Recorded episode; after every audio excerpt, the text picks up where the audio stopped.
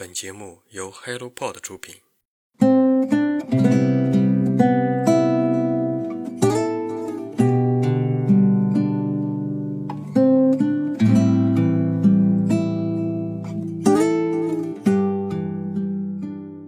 我渴望用双脚去丈量中国，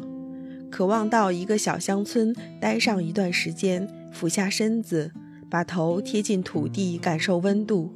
渴望与村里的男女老少面对面交谈，分享他们的幸福与欢喜，倾听他们的惆怅与担忧，然后静下心来，临窗沉思，思考我们孜孜以求的乡村振兴究竟意味着什么。我想走进古伦，置身室内，躬身入局，或许是了解中国农村最好的方式。你好，我是清河。今天分享的是清华大学社会学博士李正新写的一本书《乡村的惆怅：乡见实录与人文醒思》。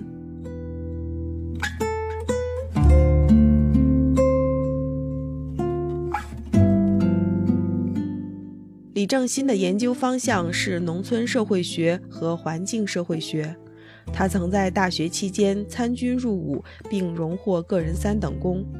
退役复学后，在课余时间以实际行动投身乡村振兴建设，长期致力于乡村儿童公益图书馆的推广和运营。这本书记录的就是他于2020年前往湖南湘西山区的一个侗族村落。通过运营乡村公益图书馆，推广儿童阅读，试图以图书馆为切入点，以文化激活乡村振兴的活力。在这段乡村生活中，李正新把自己当作一粒种子，将自己种进了乡村。他在这个侗族村落与村民同吃同住同劳动，和这个村子融为一体。为了深入观察和了解当地的文化，他学会了唱侗歌，还加入了村里的文艺队。为了了解村民的生活，他逐户家访，与村民彻夜长谈，还品尝了上百种风味的侗家米酒。他和乡镇干部一起为当地发展出谋划策，做到了真正去改变，而不仅仅是作为一个观望的旁观者。他以一个亲历者、推动者、记录者的身份，把自己所学的社会学理论和乡村振兴的实践结合起来，探索文化振兴在偏远乡村的解决方案，以一种贴近土地的叙述口吻写下这本书，让乡村建设、乡村振兴走进大众视野，让我们更直接地看到乡村面对的困难和发展的希望。李正新所在的山背村，在二三十年前还被称为“雷击第一村”。由于位于高山多雾地区，加之架设的电线越来越多，雷击现象时常威胁着村民。村里三十多年来，因为雷击而死亡的有十七人，受伤的有一百六十多人，家禽牲畜被电击而死的多达六七百只。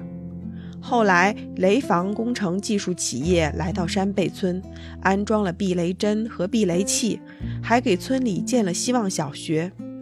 村民们再也不用担心被雷击了，低年级学生也不用翻山越岭去镇里上学了。十年前，这里还是被周边乡镇嫌弃的穷山沟，当时广为流传的一句话叫做“有女莫嫁山背郎”。而今天，这里已经是远近闻名的旅游村。除了优美的自然风光，瑶族居民传统民族服饰图案的仿染织绣技艺——花瑶挑花，也成了这里的旅游特色，也为村里的女性增加了收入。然而，这里仍然存在许多目前无法解决的问题。村里的年轻人都出去打工了，孩子们大多是留守儿童。老人们对于孩子的教育感到茫然和无力，这里的孩子很少有读书习惯，课余时间被电子产品填充，